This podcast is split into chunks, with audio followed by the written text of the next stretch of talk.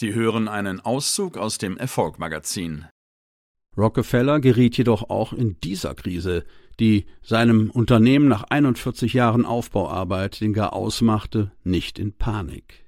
Als er die Entscheidung des Gerichts hörte, war er gerade auf dem Golfplatz und spielte mit einem katholischen Priester. Haben Sie Geld? fragte Rockefeller ihn.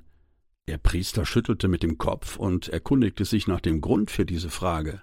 Kaufen Sie Standard Oil, riet ihm der 72-jährige Rockefeller.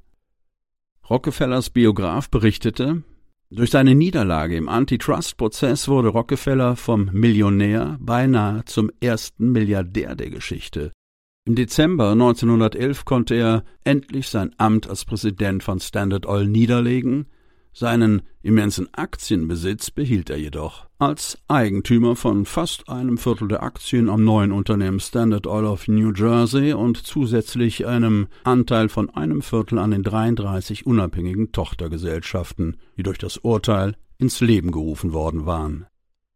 Rockefellers Leben ist ein Beispiel dafür, dass Probleme erfolgreiche Menschen gerade erst wirklich groß machen. Jedes neue Problem stellt eine Herausforderung dar und stärkt die Kraft desjenigen, der es zu bewältigen hat.